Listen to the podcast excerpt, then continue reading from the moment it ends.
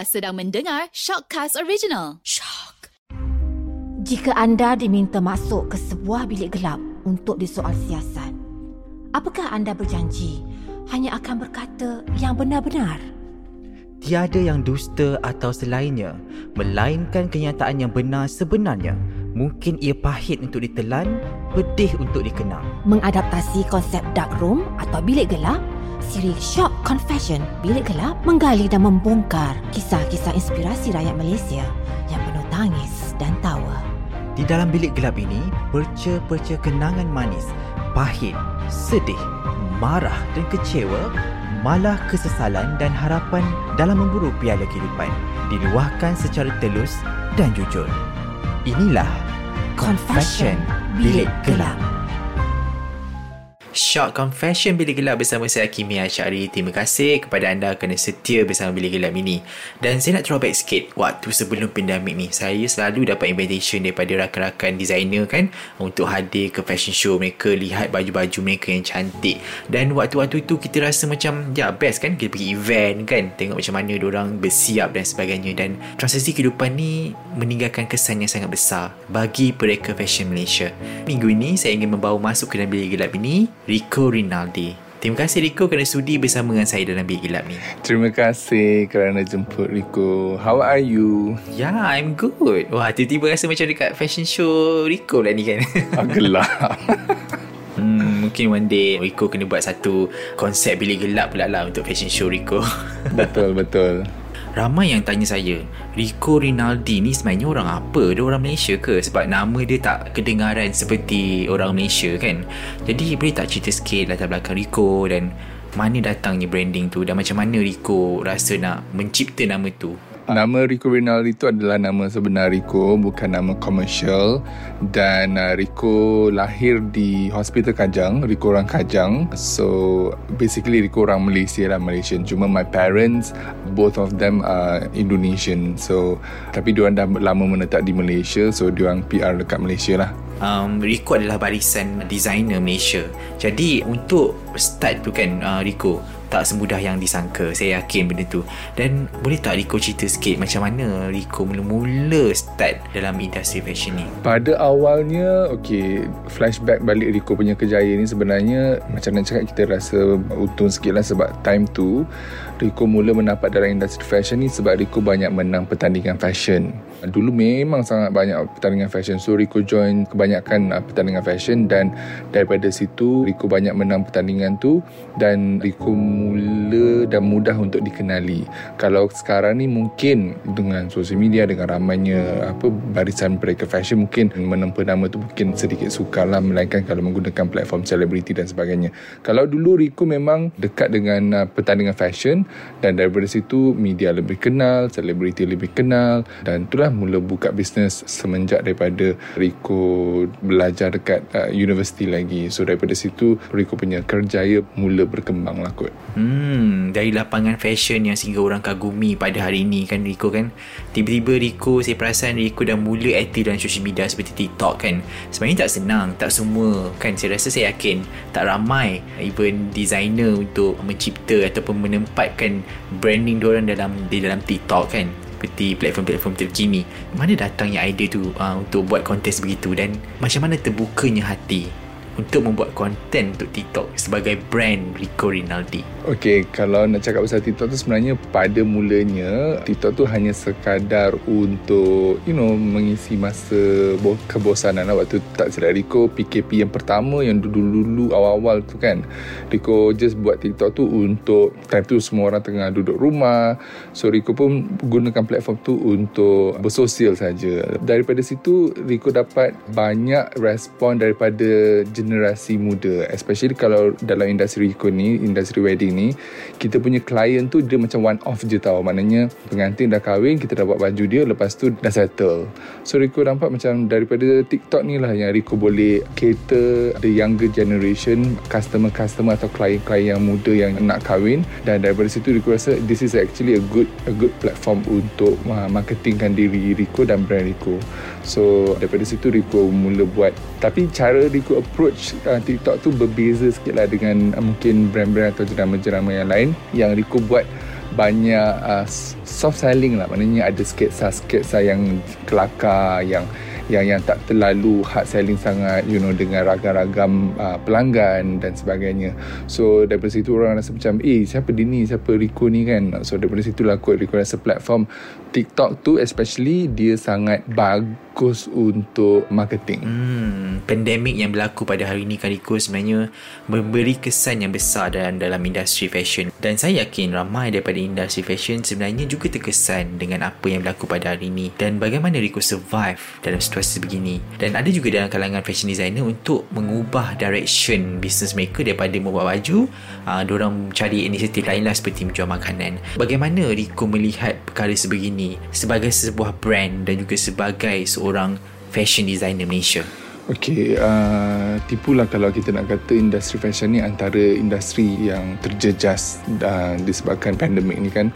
Tapi uh, waktu mula-mula Rico berada dalam industri ni pun Rico dah tahu yang bahawa e-commerce tu sangat penting untuk mana-mana brand. Time tu Rico antara mereka fashion yang awal-awal lagi dah ada website sendiri, dah ada e-commerce sendiri. Bila kita menghadapi pandemik, time tu Rico rasa this is what actually kegunaannya e-commerce, you know even sekarang ni pun customer-customer yang contohlah kalau kita kata wedding sekalipun uh, selain daripada ready to wear kan kalau wedding sekalipun orang boleh membeli melalui website dah orang boleh tempah melalui website. Itu yang Rico gunakan. So Rico rasa sangat penting untuk mereka fashion ada e-commerce. Tapi dalam masa yang sama tak adalah nak katakan 100% orang still suka dengan boleh menggunakan e-commerce untuk untuk menempah baju dan sebagainya. Tapi sebagai mereka fashion kita nak educate kita punya customer untuk sebenarnya walaupun contohlah you ada kat Johor ke you ada dekat mana-mana kan kita boleh lagi boleh uh, menerima tempahan atau buat baju you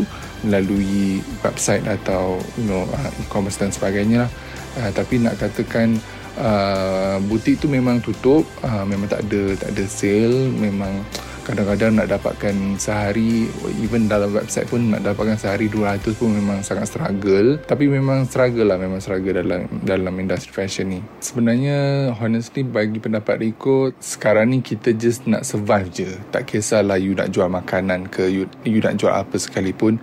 Janji kita nak survive dan kita kalau boleh nak terus bertahan you know. Uh, kita ada staff kita yang kita nak kena bayar sewa kedai kita nak kena bayar dan sebagainya. Kalau mungkin kita anggap mereka fashion ni dengan dunia glamournya dan mungkin ada fashion yang macam tak naklah jual makanan tak naklah jual ni. Even Rico pun jual uh, benda yang essential saja macam face mask. Itu yang yang boleh menyebabkan Rico sustain kan. Rico rasa tak jadi masalah pun kalau uh, fashion nak jual uh, makanan dan sebagainya. Sebab kita tahu industri ni memang dah sangat terjejas. So buat je lah apa yang rasa terbaik untuk untuk terus survive. Tak ada masalah pun. Tapi Rico rasa fashion time ni boleh tolak tepi uh, glamour ke dan sebagainya sebab sekarang ni kita just nak survive je Hmm, sebenarnya ramai yang tanya saya Rico, Rico Rinaldi sebenarnya anak orang kaya ke? Kan uh, bila apa yang Rico sajikan di social media hari ini sebenarnya memberi reflect pada pemikiran mereka. Dan uh, saya yakin ada fasa yang sukar juga bagi Rico dan keluarga lalui pada hari-hari yang sebelum ini ataupun hari-hari lampau. Dan boleh tak Rico kongsi bersama kami di Bilik Gelap ini sedikit sebanyak mengenai latar belakang Rico dan juga keluarga. Rico sebenarnya family Rico, mak ayah Rico orang pasar je. Uh, pasar malam, jual ikan, jual sayur, jual ayam tepi jalan. Fasa kehidupan Rico sebenarnya tak macam apa yang mungkin orang gambarkan dalam macam break fashion ni mungkin anak anak orang yang berada ke tak. No. Especially parents Rico IC merah kan time tu. Sekarang dah IC biru lah. So dia orang nak membesarkan empat orang anak anak dia orang ni memang struggle lah uh, dengan kehidupan. Dulu pernah pernah sekali tahu dulu dekat rumah sewa yang yang dulu tu kita orang adalah sebulan tu makan pucuk pucuk pucuk bukan pucuk paku pucuk ubi je. Uh, so dulu memang kehidupan kita orang struggle sikit lah. Even sebabkan kita orang ni macam parents bukan bumi putra kan nak dapatkan buku teks pun tak boleh. So kena beli sendiri. Even uh, Rico pun tak boleh masuk universiti kerajaan. So that's why uh, Rico kena apa, pergi ke swasta. Struggle je sebenarnya. Tapi orang ingat macam Rico ni you know uh, sekarang orang nampak sekarang ni dengan sosial media macam you know dah ada rumah ni dah ada kereta ni dan sebagainya. Tapi sebenarnya dulu tak adalah family Rico orang orang susah je sebenarnya. Hmm orang cakap nak jadi seorang designer kan? Jadi seorang fashion designer kat Malaysia ni kena modal besar. Puluh-puluh ribu ratus-ratus ribu kan? Uh, jadi macam Rico sendiri mana dapat duit pertama modal pertama untuk berniaga tu. Jadi ramai yang nak tahu sebenarnya. Ramai yang nak jadi macam Rico. Boleh tak Rico ceritakan? Okay, modal pertama tu Rico dapat daripada pertandingan-pertandingan Rico yang Rico menang lah. Pertandingan pertama sekali yang Rico join Dapat seribu setengah. Ha, Daripada situ lah kot rasanya. Seribu setengah. Rico tak ada pinjam bank ke Tak ada pinjam apa pun. Seribu setengah. Lepas tu ha, pertandingan paling besar pun Dapat tiga puluh ribu daripada Piala Sri Endon. So daripada pertandingan-pertandingan yang Rico menang tu Rico gunakan duit untuk Mulakan bisnes dan kembangkan bisnes. Daripada satu staff Daripada satu mesin Daripada satu studio sekecil bilik tidur kita Kepada you know uh, Uh, satu kedai satu kedai ke kedai yang lain. Sekarang ni Rico dah ada dua cawangan. Even satu counter di Isetan KLCC so modal Rico kebanyakannya daripada pertandingan-pertandingan yang Rico menang. Hmm. Sebenarnya apa yang Rico lalui pada hari ini adalah titik usaha keras Rico sendiri.